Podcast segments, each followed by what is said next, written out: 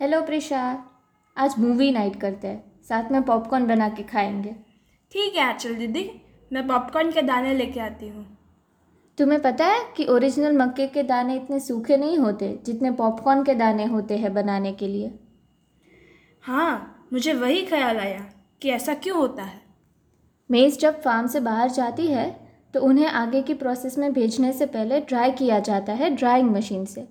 इस drawing machine से जो मेज़ का मॉइस्चर कंटेंट होता है ना उसे कम किया जाता है ताकि वो सेफ़ हो स्टोरेज के लिए और उन पे कीड़े या जर्म्स ना लगे। अच्छा मुझे इसके बारे में नहीं पता था। ये तो अच्छा इन्वेंशन है। है ना? पहले ना लोग ट्रेडिशनल ड्राइंग यानी कि सन ड्राइंग मेथड यूज़ करते थे लेकिन उसमें बहुत वक्त लग जाता था। इसलिए ड्रायर्स की मदद से मेज़ बहुत जल्द सूख जाता है।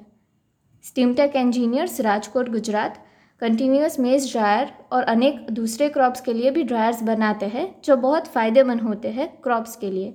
यदि आपको स्टीमटेक इंजीनियर्स के बारे में और जानकारी चाहिए हो तो कांटेक्ट करें eight five triple one four six one four four या eight five triple one four six one four five.